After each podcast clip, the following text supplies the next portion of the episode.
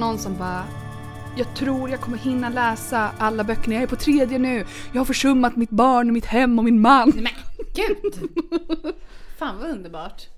Hej och välkommen till Fantasyklubben. Hej Linnea! Hej Emilia! Hej, Vad kul. du? Jag mår bra. Jag är glad att se dig och Ja. Affe. Ja, jag med. Min, vi är en liten trio och jag älskar oss. Jag är så glad att Affe är här för han satt fast på någon flygplats i Wien. Så det känns ju skönt att du hann komma hit. Hur skulle det gått om vi hade suttit här själva? Ja, då hade vi spelat in det på mobilen. Då hade du, jag hade ringt dig och så hade vi fått prata på Halebop. Ja. Mm, så hade det varit. Det är nationaldagen idag. Det är det. Ja. Har du firat? Nej, jag har varit hos mina föräldrar. Det har varit mysigt. Mysigt. Mm. Jag pratade med min mamma om att vi skulle spela in. Det var kul. Vi har diskuterat lite. Det är dagens underbart. ämne. Ja, det är jättemysigt. Jag har, jag har varit med kompisar och haft ett förmidsommarfir. Mm. Och då när jag skulle gå så var jag så här, oj allihopa jag måste gå nu. Och de bara, nej varför ska du gå så tidigt? Jag bara, ja men jag måste spela in min podd. Ingen, ingen big deal. Mm, Jag ska bara podda lite. Jag måste bara Mm. till mitt puffskydd. Mm. jag och mitt puffskydd ska fira vidare här. Ja. Nej, men det är så himla himla mysigt att vara här. Hallå, vi ska prata lite om Gollum. Ja, Ja. Mm. vi blir ju alltid glada när de gör någonting nytt med Mm. Middle Earth. Sen blev vi sura. Alltså sen, Mm.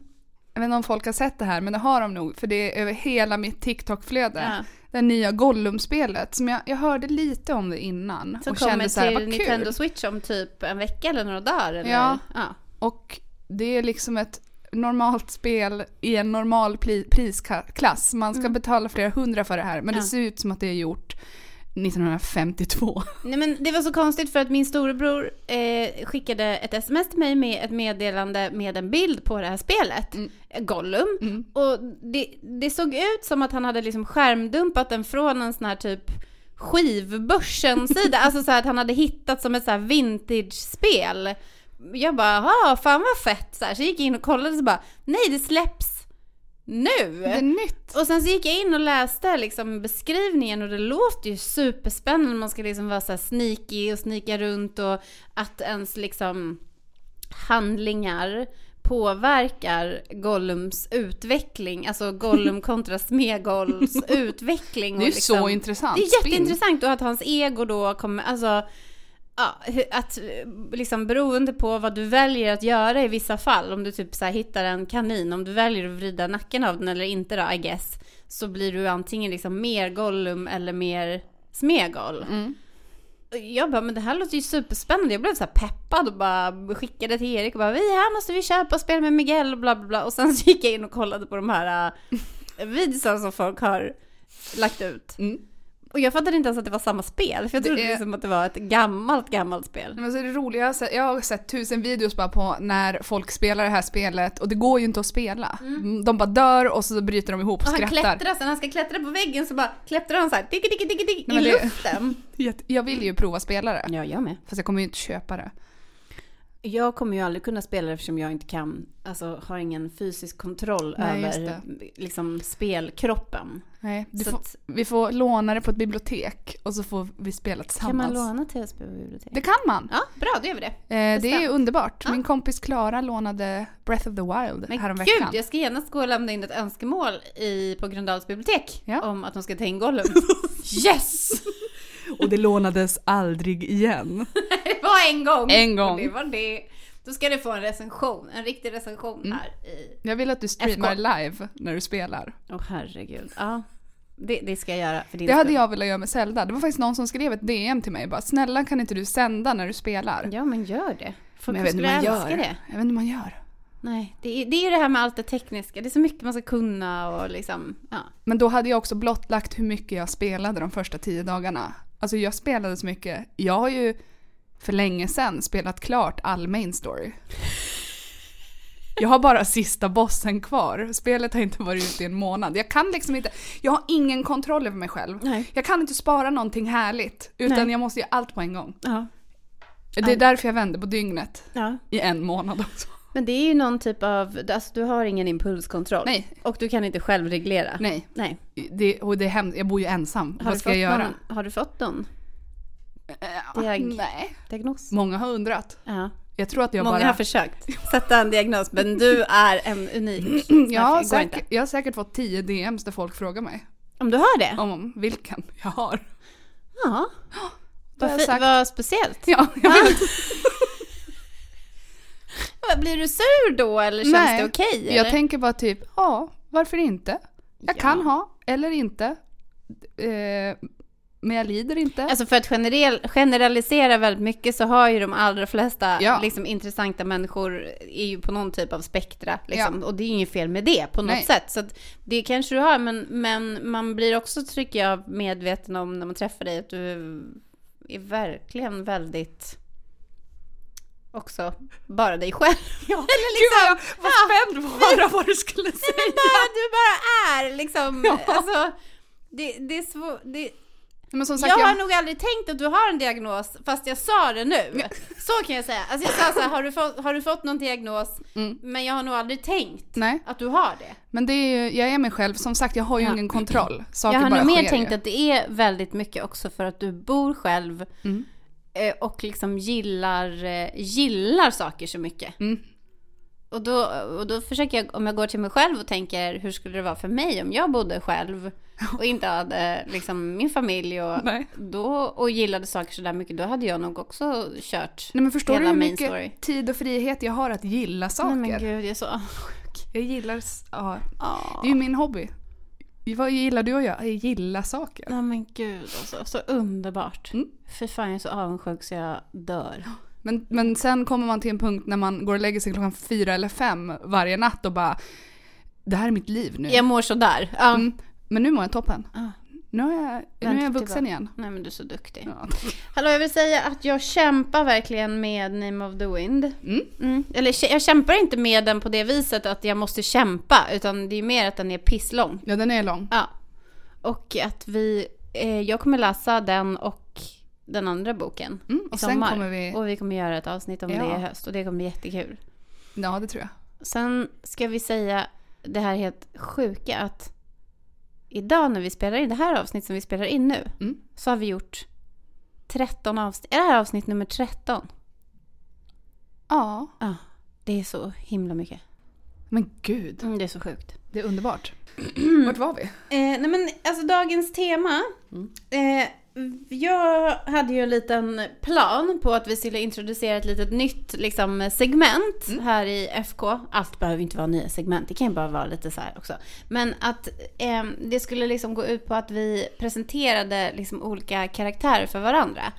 Kanske också karaktärer som inte den andra personen kände så väl till. I första avsnittet, när vi liksom började den här resan, som Mm. är den här otroliga klubben, Mm. då pratade jag ju väldigt mycket om eh, den här liksom formativa upplevelsen att läsa Sagan om Bulgarien. Mm. Ehm, och jag vet ju att du inte har läst den. Mm. Och eh, idag då så när vi pratade om att vi skulle presentera olika karaktärer för varandra så tänkte jag, fan, jag undrar om inte jag bara ska ta tillfället i akt. Att liksom gå tillbaka till the roots, Ja. typ. Och eh, jag tänkte också för Affes skull, för Affe älskar ju också Sagan om Bulgarien. Mm. Eh, och det är lite som lite våran gemensamma nämnare. Inom fantasyn kan man säga.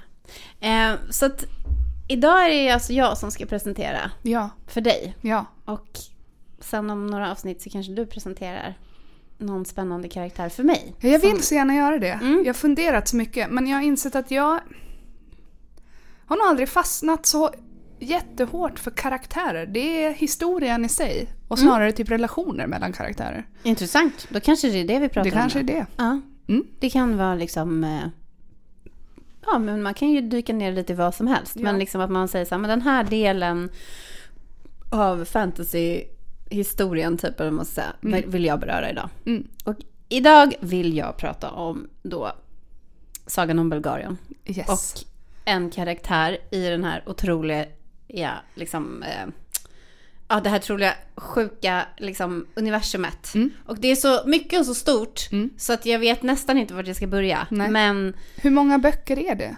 alltså det är lite olika antal kan man säga. Ja. För att det är ju först, eh, ehm, alltså från, om man ska ta det från början då så är det ju alltså sagan om Bulgarien heter ju The Belgariad Mm. på engelska. Just det. Och den är skriven av en amerikansk man som heter David Eddings.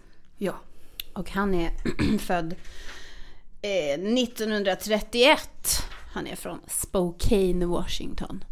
Eh, och han dog typ 2009 eller något sånt. Mm. Och den första serien då, alltså den första fantasy-serien han skrev, för han har skrivit andra noveller och böcker och så innan. Men den första serien han skrev, den heter Sagan om Bulgarien och det är fem böcker. Och sen har ju den en uppföljare som jag tror också är fem böcker, som heter The Malloreon, som Sagan om Malloredo på svenska. Och efter det så är det också ett antal andra bokserier som jag har läst Ja. allihop. som jag inte minns så mycket av, men, men eh, som också är kanske tre eller fyra böcker i varje serie. Och sen är det också några fristående böcker där han också berör några av de här karaktärerna i de här böckerna lite extra. Och då är de skrivna liksom i jag-form utifrån de här karaktärerna. Mm. Men hans kändaste verk då är ju de här två liksom, bokserierna, ah, tio böcker, som heter då Sagan om Belgarien, Sagan om Mallorea. Mm. Eh, och den karaktären som jag tänkte jag skulle prata om, den, den karaktären har jag också pratat om tidigare i podden. Och hon heter Sinedra. Mm. Och är liksom eh, den så här kvinnliga Alltså man kan inte säga att hon är liksom den kvinnliga protagonisten för att hon är inte den liksom kvinnliga huvudrollen egentligen i böckerna. Nej. Men hon är liksom den kvinnliga så här, kärleksintresset Ja. som protagonisten då, Belgarion, Ja. som det handlar om, Ja. har. Eh, och för att liksom sammanfatta det här, eller liksom börja någonstans, så är det så här, det här är ju... Jag är ju ganska fascinerad av liksom 80 och Mm. 90 och 2000-tals fantasy. Mm. För att den skiljer sig ganska mycket från modern fantasy, Mm. såklart. Och på något sätt så tror jag också att det hör ihop med att den här genren, alltså även, liksom, Tolkien är ju gudfa, eller liksom anfadern, gudfadern liksom Ja. så. Men han, och han var ju också ganska tidig. Mm. Eh, men annars är ju genren också ganska ung. Ja. Alltså den har inte, det finns liksom Den är i sin vagga, i sin linda. Ja men på något sätt så är den ju det för att så här, det man kan Alltså jag har läst liksom mycket om så här, vad man tittar på är liksom skillnaden mellan folklore Mm. och liksom eh, det som vi egentligen skulle kunna kalla för sagor Mm. och fantasy. Mm. Och, och det finns ju absolut liksom en, menar, en, en av, någonstans där liksom så finns ju en avdelare. Liksom, vad är det som gör Ja. att en berättelse räknas som fantasy istället för Ja. liksom fairy tale. ja, men jag lyssnade ju på, jag skulle läsa en sommarkurs om Game of Thrones. Och då lyssnade jag på en föreläsning som är såhär, vad är fantasy? Och då pratade de just om det här äh, fairy tales och folksagor och att Tolkien ville göra någonting för vuxna på något sätt Ja. med fantasy-genren. Mm. Mm. Men jag vet inte heller liksom om det är just den där grejen med det vuxna. Men det jag har förstått är ju också att det på något sätt ska inkludera alltså en värld som inte är eh, alltså vår egen. Mm. Sen finns det ju fantasy som utspelar sig i våran värld som liksom Mm. tangerar andra universum och så. Mm. Men jag vet inte heller om det är exakt egentligen renodlad fantasy. Jo, det är ju, då kommer man ju in på det här low fantasy och high fantasy Exakt. grejen. Det Epic pratade de också och om. modern fantasy och De pratade fantasy. just om high och low i den här Mm. föreläsningen. Det ska vi prata om någon gång. Men det, vet du, Men ja. ja. det, men det man kan säga då om den här saken om Bulgarien är ju att det är eh, vad jag skulle säga classic fantasy. Mm. Alltså det är väldigt, ett väldigt klassiskt fantasy-äventyr. Mm. Och tydligen då så fick David Eddings idén till den här boken alltihopa en dag när han var på en bokhandel och såg, tol- alltså han såg en karta över Middle Earth. Och han bara, aha, är det här gamla, är det här gamla liksom eh, fortfarande aktuellt? Ja. Och det var då fick han reda på att det var typ så här den 75 upplagan Ja. av Lord of the Rings som precis hade tryckts. Ja. Och då tänkte han, hmm, det här kanske man kan göra med. Och sen tydligen en dag då så hade han satt sig ner och ritat en karta innan frukost. Och sen hade han börjat liksom fylla på den här kartan med olika folkslag och språk och de här länderna som ska heta olika saker. Vilken underbar utgångspunkt. Ja, det, jo men ja. Det, det är en inspirerande bild kan man ju känna. Att så här, ja, han satt där och ritade den här kartan Mm. och kom på liksom. Mm. Så. Men eh, Sagan om Vulgaren är ju då liksom ett klassiskt fantasyäventyr så tillvida att det handlar om en karaktär som är en man. Klassiskt. Ja. Eh, han är en pojke som liksom redan vid väldigt ung ålder börjar uppvisa någon typ av så magiska förmågor. Liksom. Konstiga saker händer i hans liv och så vidare. Och han måste ju då tillsammans med ett antal liksom följeslagare som då ska liksom hjälpa honom i hans mission. Ge sig av från hans trygga, trygga hem eh, på en lång, lång resa för att då liksom återta ett magiskt objekt, som i det här fallet är en sten, eh, för att kunna besegra liksom ondskan Klassiskt. klassiskt upplägg kan Ja. man säga. Eh, och det här utspelar sig i en eh, liksom värld där, som har väldigt många olika liksom, länder och språk och folkslag och alla de här liksom, språken och folkslagen och allting är väldigt liksom, detaljerat och så här, utpräglat. Mm. En, formgivna kan man säga. Mm. Eh, och då kommer man ju liksom tillbaka lite till det här det, ja, men det är skrivet, den första, alltså David Eddings första fem böcker kom ut då mellan, de första fem fantasyböckerna kom ut mellan 1982 och 1985. Mm. Eh, och då hade han ju skrivit alla böckerna redan. Mm. Eh, och så gavs de ut då. Nice. Så att, alltså den första boken är då utgiven när jag föddes. Så att det är alltså 41 år gammalt. Men det var detta. meant to be. Ja, eller ja.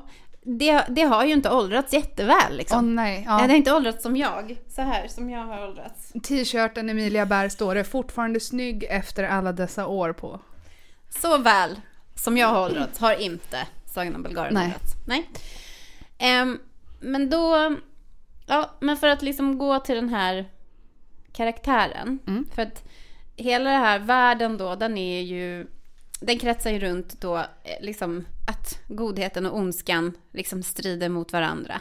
Mm. Och eh, godheten representeras då av eh, den här eh, liksom väktaren av den här stenen som är det här liksom magiska objektet som de ska söka efter. Mm. Och ondskan i den här världen representeras av en ond gud som är liksom en förvriden och hemsk och liksom, ja men typ en fallen ängel liksom.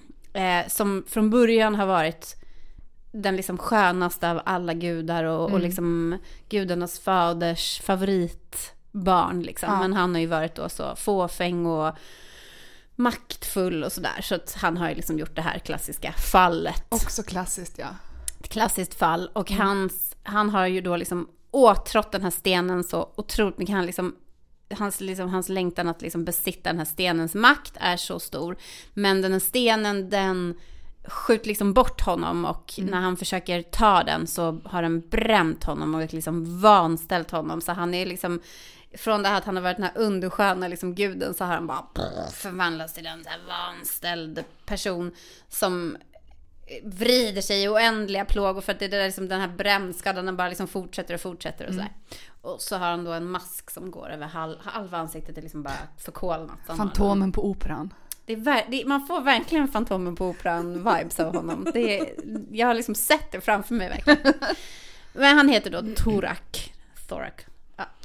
Eh, men, och då är den här pojken eh, som i första boken presenteras som Garion. Han är ju då vad man förstår så småningom liksom den här själva stenens väktare då. Mm. Han är liksom konung av Riva.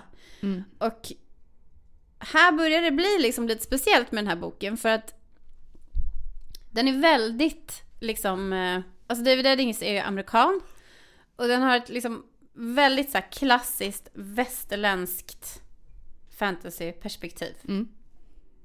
Om du förstår vad jag menar. Det är liksom Riva då som är den här liksom civilisationen som vaktar den här äh, stenen. Mm. De är liksom motsvarande Storbritannien kanske. Ja. Eller motsvarande USA. Ja. Liksom. Em, ett fritt och liksom liberalt eh, folk med, Ja. liksom, som är rättvisa och rakt fram och liksom, eh, ja men, såklart vita och blonda Mm. och liksom bor på en ö i havet. Mm. Och sen är det som en fallande skala kan man säga därifrån Är det sant? till liksom de som är onda då. Mm. Som man kanske kan liksom tänka att det är något motsvarande liksom österländskt, alltså Mm. turkiskt eller arabiskt eller liksom Mm. Motsvarande både ursprung, utseende och liksom språk. Eller säga. Eh, och det har en jättetydlig sån eh, hierarki. Mm. Som när jag läste det här när jag var liksom eh, tio år. Jag började, för de kom ju ut på svenska då 1992. Mm. Då kändes det, eller då, kanske att jag till och med redan då uppfattade att det kändes problematiskt. Ja. Liksom. Varför denna uppdelning? Och varför denna liksom väldigt tydliga att liksom ju mörkare desto sämre person typ. Gud vad hemskt. Ja, och, och liksom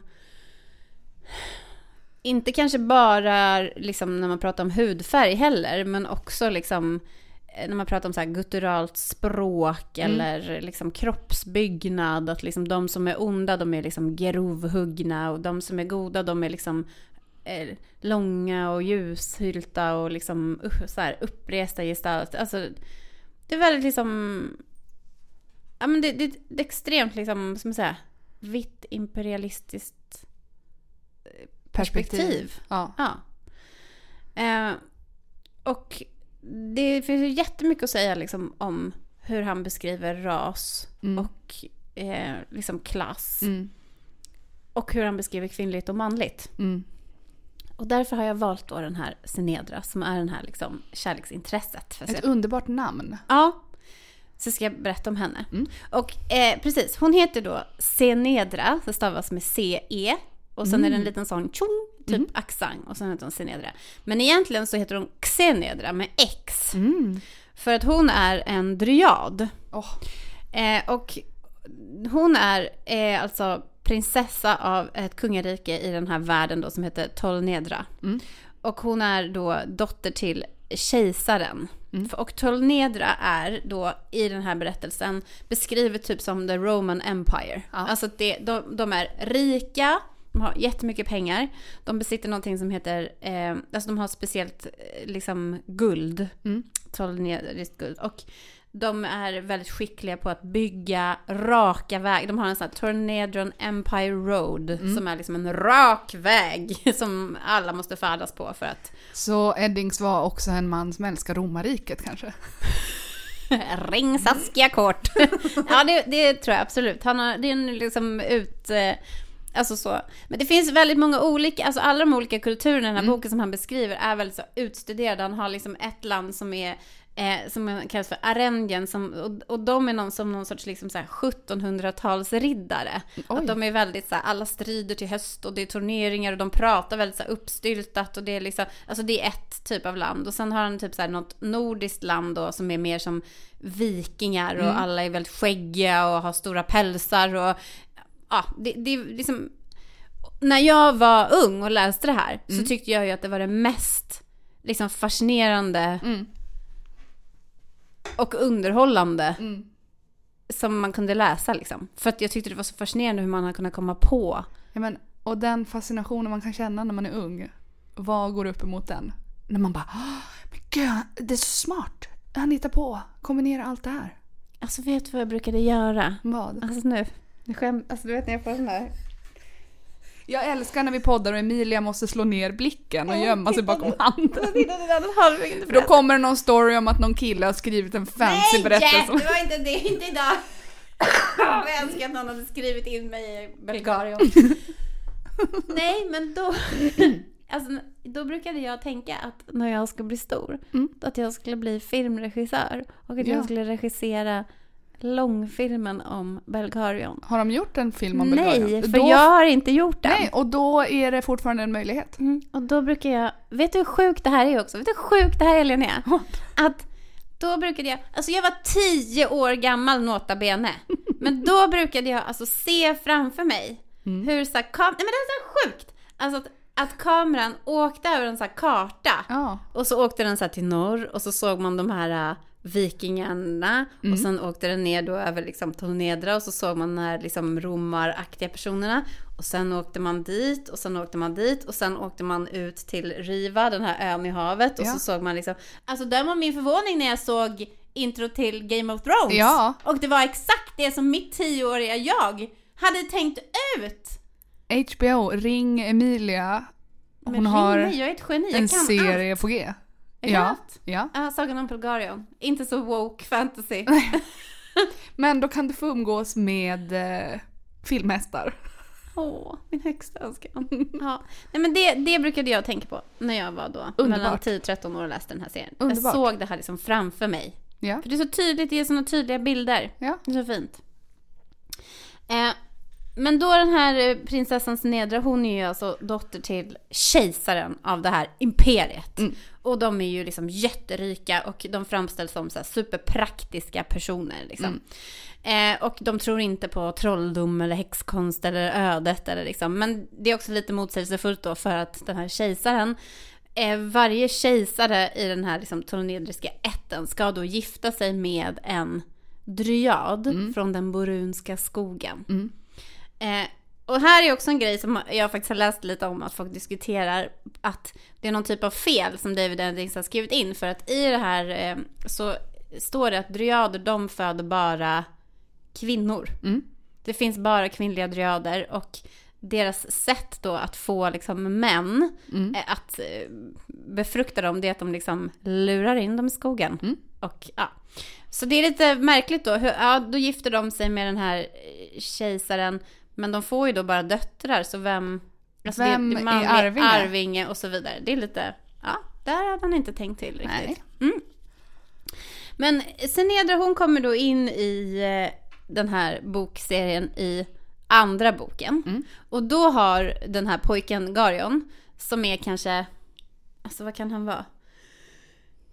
Det finns säkert angivet exakt vilken ålder, men han kanske är 16 år eller något Mm. sånt, 16-17 år när boken liksom kommer igång. Mm. Och då har han redan ett love interest på sin eh, farm där han växer upp. Som är ett sånt liksom peasant girl. Som man förstår att hon är liksom, hon är söt. Cute but stupid. Typ Yes. så framställs hon. Mm. Och han tycker att hon är så fascinerande och, och liksom försöker hångla upp henne på en högskola och så. Eh, men sen då, så i bok nummer två så beger sig det här sällskapet till Tolnedra då och blir, är liksom på besök hos eh, den här kejsaren. Och då förstår man ju liksom, då kommer den här Sinedra in i berättelsen. Mm. Och hon har då liksom ett rött flammande hår. Ja. Ett enormt rött flammande hår. Jajamän. Med liksom lockar som beskrivs som att de, som en kaskad över ena axeln så här. Eh, och sen så har hon då alltid på sig en eh, dryadtunika. Förstår man ju hur den ser ut. Ja, Som jag är- vet absolut. Ja, du ser den ju framför Ja, dig. ja, ja. Den är liksom lite grön, kanske lite skir. Ja, skir är den absolut. skir. Med någon så här, kanske någon broderi så här som går liksom på något vis så. Mm. Och eh, hon visar väldigt mycket hud. Ja.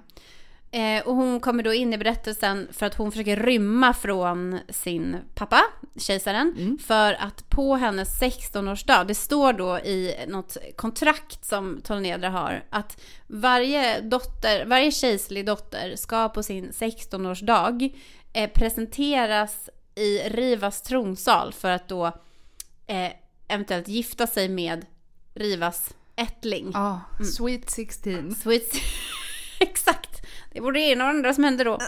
eh, och det man förstår så småningom är ju att det är Garion som är Rivas ättling. För den släkten blev ju då mördad Mm. eh, liksom, för länge, länge sedan. Mm. Och hela det här äventyret handlar ju liksom om att de ska på något sätt restore honom till tronen och så vidare. Eh, och då har hon rymt, för hon tänker minsann inte inställa sig i någon jävla tronsal. Absolut inte. Där går gränsen. Där går gränsen. Och hon är så feisty den här personen. Hon är liksom, hon är så feisty, hon har sånt humör. Mm. Eh, och hon är också så otroligt liten. Och det här har vi Ja, det pratat hon om som var tidigare. lille, lille, lille, lille, lille, lille tjejen. Hon är så liten, så liten, så liten. Så, så liten så att man nästan undrar vad liksom... Men är det liksom att hon är så liten att man kan ha den i fickan? Alltså det, det är som Tummelisa, precis som Ja. du frågade mig förra gången. Alltså, så är det Tummelisa? Det Mm. är ju inte att hon är, alltså hon är inte som Tingeling. Nej. Liksom. Det är inte så att hon är en, en Tingeling. Men hennes aura är det. Nej men alltså beskrivningen av henne och så många gånger som de i den här boken påpekar hur otroligt liten hon är. Ja, så börjar man ju undra lite så här, har jag missat att hon egentligen är liksom Mm. En 11? Alltså att hon är, hon är egentligen kanske bara lika hög som tre äpplen hög. Alltså hon smurf, hon är som smurfan liksom. Det är... Och det, den här beskrivningen av den här personen, Mm. den har ju då fuckat med mig i min hjärna sen jag var liksom 11-12 år. Mm. För att hon var ju liksom allt. Alltså när hon kom in i den här berättelsen, alltså Ja. hon var ju allt man ville vara. Ja. Hon liksom var ju så vacker och så liten och näpen och Mm. Näpen, verkligen. smal och liksom skör men ändå liksom feisty och hon var ju, det beskrivs också då i boken att hon är väldigt så här provokativ Mm. hon är väldigt så här, hon badar naken inför honom då och Mm. han är ju så en liksom, han är från ett land som heter Sandarien och han är liksom en good så här, eh, behaved Sandar boy typ Mm. som är lite mer verkligen så här bondesamhälle. Mm. Mm, man tänker typ så här Holland eller något sånt holländskt. Träskor och tulpaner. Exakt så! Ja. Mm, ost! Ett sånt så osthjul har han under armen typ. Eh, han är typ uppväxt i en sån visthusbod med Ja. ost. Ja. Men så han kan ju absolut, eh, liksom, han blir så generad så fort hon sliter av sig sin korta, korta dryad eh, tunika och Mm. hoppar i liksom, sjön och så. Han tycker hon är så pinsam och blir så provocerad då. Eh, och den här boken den är så himla, eller böckerna. Det är så himla liksom så här att de här kvinnorna som är i de här böckerna, det är ju inte jättemånga kvinnor, men Nej. det finns några stycken. Och bland annat så finns det liksom en kvinnlig liksom, protagonist som är verkligen den kvinnliga huvudpersonen. Ja. Och det är ju då Belgarions eh, liksom very many generations removed faster. Mm. Eh, och han, och hon är liksom en jättemäktig eh, trollkvinna, Mm. sorceress. Och hon heter Polgara. Och hon är världens vackraste kvinna. Hon är Ja. så vacker. Hon har skorpsvart långt hår och så har hon en vit lock så här i pannan. Som är som ett tecken på att hon är då en Mm. sorcerer. Och hon är sorceress och hon eh, är ju då en läkekvinna. Hon har studerat läkekonst och hon kan eh, du vet, läka folk och laga ben och det är örter och det är hej och hå och det är liksom. Och hon är också presumably världens bästa kock. Hon kan allt och är supervacker. Hon kan allt! Hon är supervacker och supermäktig. Men det som ger henne mest tillfredsställelse av allt i hela världen det är att sitta vid elden, röra en gryta och laga en tunika för hand och gnola. Det är... Känns klassiskt. Det är väldigt klassiskt det här, alltihopa. Alltså, men jag undrar liksom lite... För här, nu kan man ju sitta och liksom raljera om det. Mm. Alltså nu har vi, jag har ju redan pratat om det här oavbrutet i 20 minuter. Alltså, det är som nu Jag kan, älskar det. Ja men nu kan man ju bara sitta och liksom raljera om det och bara så här se på det. Ja. Men jag undrar lite vad som händer i ens hjärna när man tar in det Mm. på det liksom ofiltrerade sättet som man gjorde när man var så ung. Mm. Alltså jag menar, det finns ju absolut värre saker. Jag menar inte att det liksom är superdåligt eller liksom så. Men, men men det är lite tråkigt. Ja, och det finns en otrolig liksom, dubbelmoral i de här böckerna som jag är, liksom, uppfattar som en väldigt kristen, liksom inte dubbel, en väldigt kristen moral. Mm. Som är liksom att det finns två sorters kvinnor, alltså de, de, är, super, de är superpryda, de här böckerna. Mm. Det är liksom, de skildrar ju de, de skildrar sex, eller liksom att man förstår att de har sex.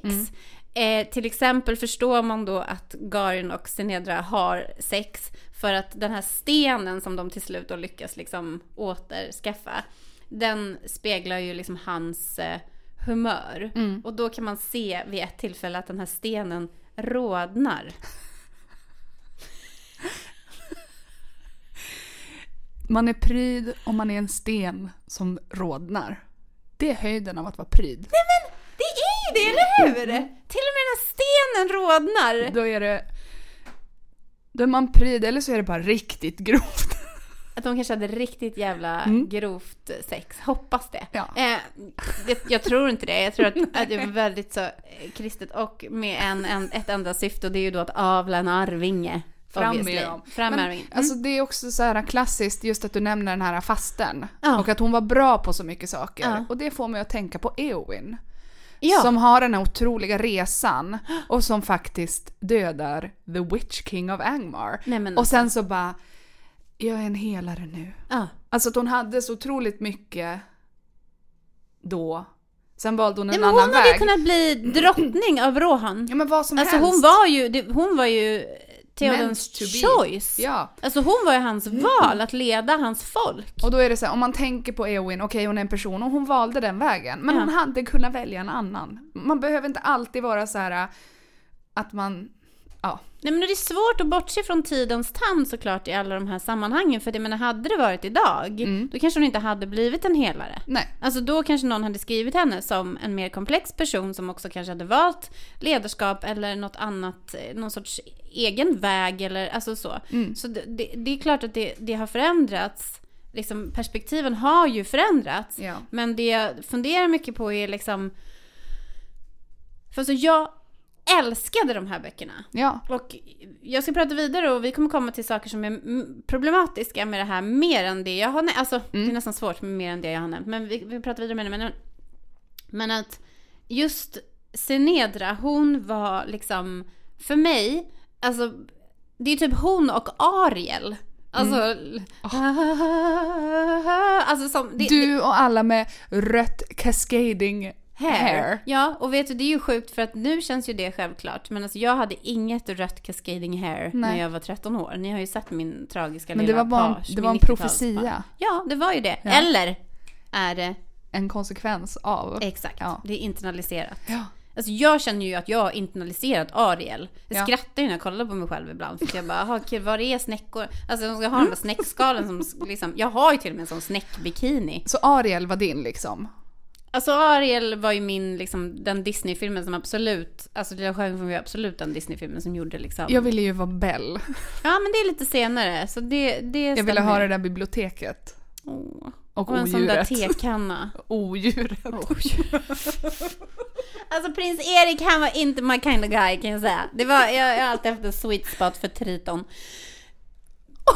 Och... Vad fan pågår här? Ja. Ville vara dotter... Daddy. Ja, daddy Eh, issues. Ja. Det händer någonting med oss här, den här incesten som återkommer Den i fantasy. återkommer i alla... Men det, Rin, ja. Mm, det är i alla realms pågår detta. Nej men att hon var så betydelsefull för mig. Hon var ju liksom en sån, eh, den här Senedra då, en sån... Force of nature. ja. Och då finns det också, på den fjärde boken i den här serien heter Rivas drottning. Mm. Och då handlar det om att hon tar sin plats i profetian. Och hon em, samlar ihop en armé Mm. med alla de här västerländska vita liksom, Ja. folken. Så hon liksom färdas från land till land där och håller liksom ett så brandtal framför deras arméer och stjäl deras arméer från deras kungar. Slay. Slay, exakt. Och på framsidan på den boken så finns det alltså en illustration på en liten, liten, liten, liten person som har en rustning med såna tuttar, obviously. Stål- Självklart. Ståltuttar. Xena the warrior princess. Exakt, såna liksom robottuttar typ. Ja, Ja. Hon har en sån bröstplåt med tutt. Eh, och så har hon ett svärd. Och hennes röda hår liksom bara flammar ut och ser någon mantel så. Mm. Och då, då uppfyller ju hon då sin, liksom, eh, sin roll i profetian och blir då eh, Commander of the Armies of the West Det är starkt och ändå. Queen of the World. Oj! Det är jävligt starkt faktiskt. Men det är ju som jag som blev kallad för Camilla Parker Bowles på Instagram. Nej men, Jag är också queen. nej men det... Men apropå, jag ska säga en sak om, Ja. om, Om Camilla Parker Bowles. nej, om rustning. Ja. Att tacksamt ändå att typ Rings of Power inte satte en tuttrustning på Galadriel. Men är inte tuttrustningens tid förbi? Ja men jag vill ju alltså, det har hoppas väl det. varit en så himla, liksom, eh, det har väl varit, det, det känns väl som en sån himla så här passé. Jag litar inte på någon vet du. Rätt vad det är så är vi där igen. Har de där Mandalorian-tjejerna, har de liksom tutt-Mandalorian? Tror inte det. Nej, det har de inte heller tror jag. Men det känns ju verkligen som att det var en tid i historien när tuttrustningen var, The deal. ja. Mm. Och att nu kanske man ändå tillåter kvinnor att inte ha tuttrustning. Mm, typ, exakt. Mm. Brienne of Tarth, en helt vanlig rustning. Inte tutt. Exakt. Nej, men hon har den här tuttrustningen och då så står det också om henne i den här liksom kodexen som är då liksom eh, profetian står det så här. The voice of the bride of light shall be heard in the kingdoms of the world and her words shall be as fire in dry grass that the multitudes shall rise up and go forth under the blaze of her banner. Men snälla så Bride of The Light. bride of light, för Jo. han är ju ljusets liksom son. Väldigt starka Jungfru Maria-vibbar. The Bride of Light. Mm. Nej men det är, ja här är en bild på henne. Här kan du titta på tuttrustningen. Varsågod. En liten, liten, liten. En liten, liten, liten, liten, liten tjej. Ja. Oj. Bra hår. Det är ditt hår. Otroligt bra hår. Stark tuttrustning. Jag ska gå och skaffa mig en Jag genast. känner också Svenska Akademins ordlista, ring oss Ja, för tutt. in tuttrustning. Tuttrustning. Tuttrustning. Vi kommer ge ut en egen ordlista. Alltså, det kommer vi verkligen att göra. Fy fan vad bra. FKs ordlista. Nej men vad liksom händer i en när man tar till sig och introducerar en sån här karaktär? För att så här, som sagt, återigen, jag kan ju sitta här och liksom raljera över det här. Och jag kan ju se all problematik med de här böckerna liksom nu. Ja. Men jag älskar dem. Mm. Alltså jag gör verkligen det från botten av mitt hjärta och skulle det liksom hända någon typ av stor kris i mitt liv Mm. så tror jag absolut att det är liksom de här böckerna jag skulle gå till. Eller Ja. jag, alltså, jag, ja, men jag, jag lyssnade ju på dem under covid, Ja. apropå att lyssna och läsa. Ja. Så lyssnade jag på tio böcker av Sagan om Bulgarien på engelska på covid. Och det var nästan olyssningsbart Ja. på grund av många orsaker. Men det var ändå en trygghet. ja. Men det är ju det här med de formativa åren. Hur ska man kunna lösgöra sig från någonting som man började älska när man var tio år? Nej. Klart du älskar dem. Men vet du idag, Mm. när jag googlade på författaren. Åh nej. Mm. Exakt. Åh, nej. jag ska också säga att innan vi börjar det här avsnittet så Emilia bara, vi, vi pratar om det här och sen har jag någonting att berätta och det kommer vi behöva prata om och jag blev så stressad, bara vad är det som har hänt? Och nu ska jag äntligen få veta. Mm, nu ska du få höra.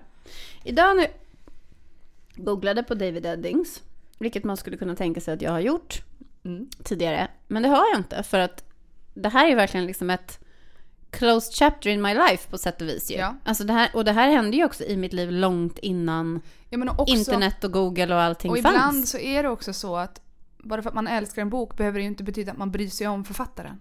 Nej, men det har liksom inte riktigt funnits i min värld att, man, att, jag har liksom, att jag har tänkt på att jag ska googla honom. Nej. Eh, men sen tänkte jag att jag ska göra det till det här avsnittet eftersom vi ska prata så här mycket om honom. Och då läser jag på Wikipedia att han och hans fru adopterade två fosterbarn och dömdes sen för misshandel av båda de här barnen. Eh, och de har båda två suttit i fängelse. Nej. Eh, för, för, alltså dömda för liksom grov barnmisshandel och liksom ja, neglect och abuse och allt sånt. Och de här böckerna skrev han efter att Nej. han hade kommit ut ur fängelset, alltså långt senare i sitt liv. Usch, vad hemskt. Ja. Och vad gör jag liksom med den här informationen i relation till allt det här som vi precis har pratat om och Mm. som jag känner? Alltså det, det är så oerhört komplext liksom tycker jag. Det Det, är här med vad, jätte- vad de här människorna som skapar de här verken som Mm. tar sig in under ens hud liksom. Ja. Oberoende av varför Och egentligen. bor i en. lever liksom. i en och som Mm. man liksom på något sätt ändå... Där de gör såna här sjuka grejer. Nej men det... Och då kommer man till den här eviga frågan. Ja. Kan man, ska man, hur skilja på verk och skapare? Men jag vet ju, för vi har ju pratat mycket om att vi ska göra ett Harry Potter-avsnitt. Mm. Och du har ju sagt att du nästan får ångest av det. Ja men alltså, ja, det är komplicerat. Ja. Eh, det är jättekomplicerat. För att Harry Potter var, jag tror många kan förstå, många kan nog inte förstå hur stor del av mitt liv Harry Potter var. Det var otroligt starkt. Och det har stormat mycket om Rowling. Hon har gjort mycket, alltså hon gör ständiga sjuka uttalanden. Ja. Och jag eh, ledsnade bara. Mm. På Harry Potter också. Mm. Och inte att jag var så här.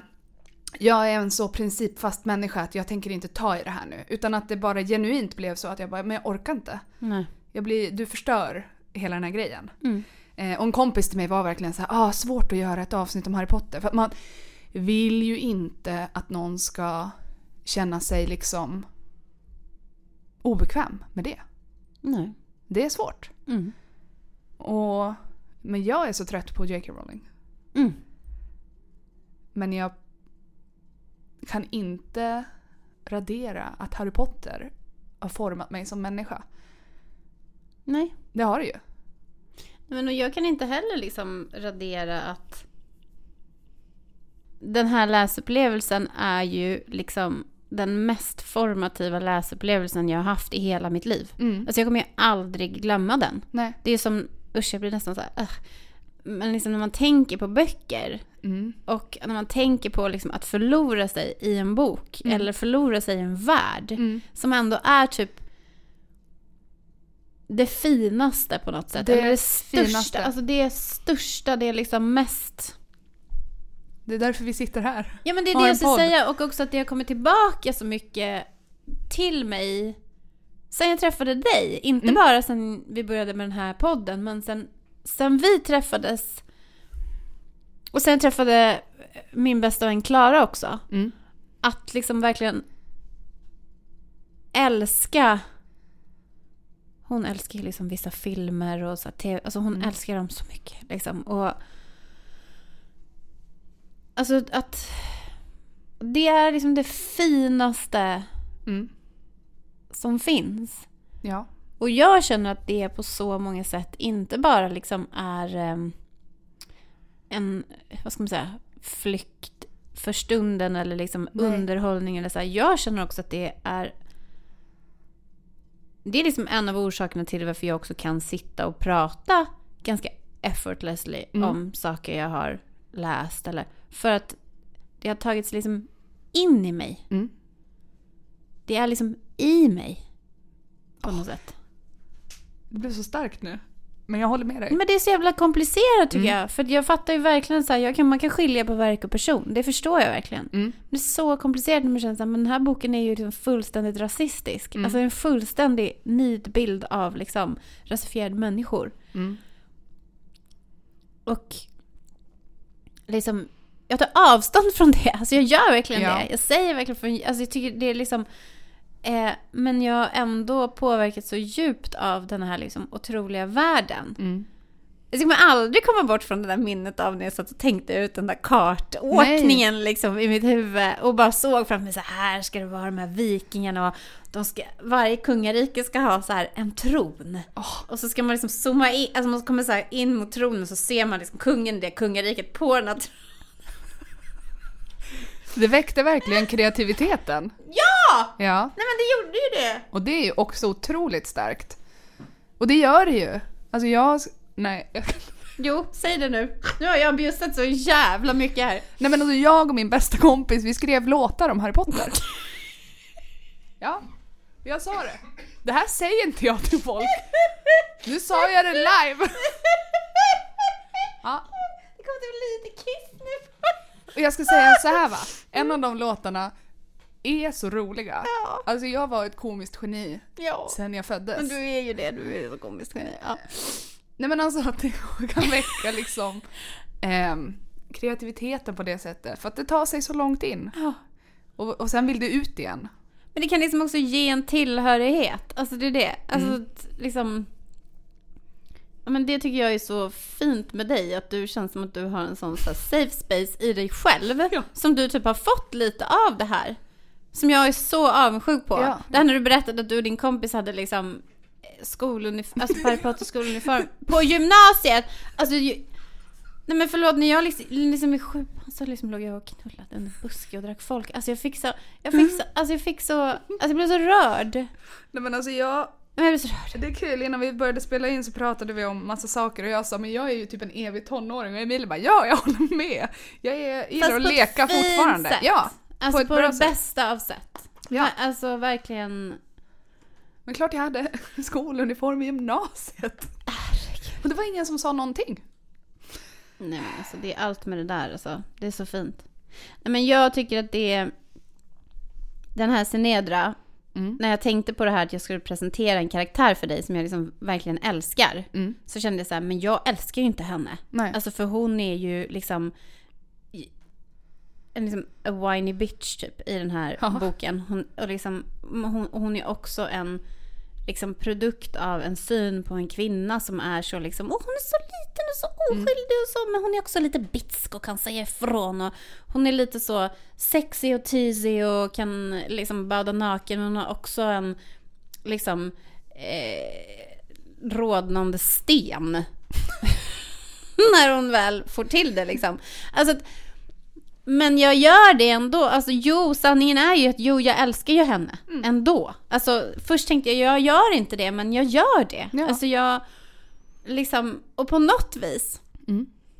så vill jag också typ ge henne upprättelse genom den här analysen. Förstår? Att jag vill så här, hon förtjänade bättre. Ja. Hon förtjänade att bli beskriven, På ett värdigt sätt. ja, Mm. på ett värdigt sätt. Mm. Med de här sakerna som han, alltså det han har skrivit som är liksom att han, alltså det som man fastnar för med henne, det som är liksom fint och det som är bra. Mm. Och deras liksom så här, tonåriga osäkra kärlekshistoria som var liksom det pirrigaste Mm. som man har läst liksom. Och allt det. Men också med någonting annat som liksom hade varit mer, ja men, mer komplext liksom. Och, och, och inte det här liksom, ja man vet ju hur kvinnor är och de är så liksom, eh, hon är så puttinuttig och samtidigt så himla bitsk och arg och kan säga ifrån och liksom den här liksom nedvärderande tonen på något sätt som Mm. på något sätt så vill jag typ ge henne någon upprättelse med det här avsnittet. Att bara, liksom bara här, hon hade kunnat bli en sån himla intressant och fin Ja. person. Eh, Men det fick hon inte. nej, hon, nej. Och, och det fick ju ingen i den här boken egentligen, eller den här bokserien. Du kanske ska börja skriva Belgarion fanfiction. Alltså det är ju sjukt att jag aldrig har gjort det, men det kanske är dags nu. det är det. Ja, det, det kanske liksom är, Mm. nu är det dags. Men eh, liksom, kan du tänka dig att läsa? Ja, jag, ja, det kan jag. Ja, Ehm, absolut. Men jag lånar dem på biblioteket. ja, det tycker jag verkligen, för det gjorde jag också då. Jag tänker men- inte köpa dem. Nej, men du kan låna dem på biblioteket. Och de, de är ju också nu, jag var faktiskt på biblioteket häromdagen, då såg jag på den här, så här reservationshyllan Mm. att de står där. Åh, Så det- de lånas ju tydligen ut, till och med folk reserverar dem. Ja. Jättefint. Men att det är ju någonting med den här liksom generationens fantasy. Mm. Liksom. Och när den kom ut i Sverige och Mm. Den tiden. Mm. Som i alla fall i mig är ju liksom eh, väldigt formativ. Ja. Och jag menar de här böckerna som vi läser nu, Name of the Wind. Mm. Eh, vi behöver inte prata så mycket om det nu, men, men den, för mig har den ju också en väldigt liksom, tydlig, den är ju lite senare, Mm. men den har ju ändå väldigt, liksom, väldigt tydlig klassisk Ja, ja, ja. fantasy-koppling. Liksom. Ehm, ja, verkligen. Mm. Det var det som var lite kul tyckte jag med läsaren. Mm. Att det var så här, ah, nu är det som vanligt. Ja, det är många bordell i en liten stad och så vidare. En god liten saga. Ja, men den är, den, den, den är väldigt klassisk. liten, den är, en, Den är enorm. Alltså den är så många sidor. Och det är ju också de här, den här Sagan om Bulgarien är så, otroligt många sidor. Mm. Många sidor av problematik. Har många problematiska sidor. Men också väldigt bara så ösa ur ett liksom stort äventyr Mm. på något vis. Mm. Eh, det finns också ytterligare en kvinna i den här boken. Det är så som- härligt när man kan säga det. Vänta, det finns en Ytterligare till. en kvinna, ja. En Hör kvinna. på mig nu, Ja. en till. Det finns en kvinna till. Nej men det finns en kvinna till som representerar eh, ett folk som är liksom utdött. Och Mm. hon är liksom den sista av de eh, personerna som finns kvar. Mm. Och hon eh, är då en, liksom, de hittar henne i en så slavhåla så djupt under marken. Oj. Så har hon så släpat sig ner i någon grotta för att lägga sig och dö typ. Och då ligger hon där helt naken. Ja. Och då kommer de dit och då har de med sig liksom en eh, man som är väldigt, väldigt religiös. Mm. Och han, hon ligger där naken då och ska dö. Och han säger så här, du måste skyla din kropp typ. Och då säger Rodnade hon, stenen. ja stenen rodnade, alla rodnade, författaren rodnade. Även jag då, 10 år eller 13 år fan rodnade ju. Och då ja, så säger han, såklart. När det kommer någon och bara klä på dig. ja men så här, klä på, du måste klä på dig, du måste skyla din kropp typ. Och Jag vet att du säger är så här, döende, Ja. men du kan, Kan du inte. snälla? Jag har en tuttrustning här. Jag tar fram tuttrustningen, hon är döende. Ja.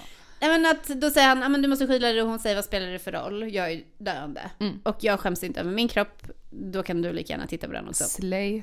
Ja, det var Slay ändå. Och hon, men hon representerar ju då liksom någon typ av också så väldigt frisläppt, Mm. eh, så här sexuellt laddad, erotisk kvinnlighet. Typ, Och med det straffades hon att dö naken i en grotta. Ja, men hon överlevde ju, men hela hennes folkslag dog ju ut. Ja. För att de var så sexiga. Ja. Eller liksom, den här, det här folket, de var så liksom luststyrda så att de dog hela gänget. Eh, Och sen så... A cautionary tale. Ja men det är ju det! Ja. Hela det här grejen är ju det. Ja. Det slutar i alla fall med att hennes roll i det här är ju då att hon och den här religiösa fanatiken, Mm. de blir ju ett par. Och eh, då är det liksom underförstått att hon har lärt honom lite om livet, så att säga. On the life. Ja, hon Mm. har ju liksom då berättat hur ett och annat går till. Ja. Och då har han liksom eh, fått en lite mer fåraktig uppsyn. Nej men alltså vad... Det är så liksom... Pryd ton. Ja. Verkligen. Och det här tog jag bara in. Liksom. Rakt genom Rakt ögonen. in i mig. 10 år gammal, 13 år gammal, I don't know. As you should. Mm. Det var min karaktär. Jag älskar det. Ja. Jag älskade att lyssna på allt om Bulgarien.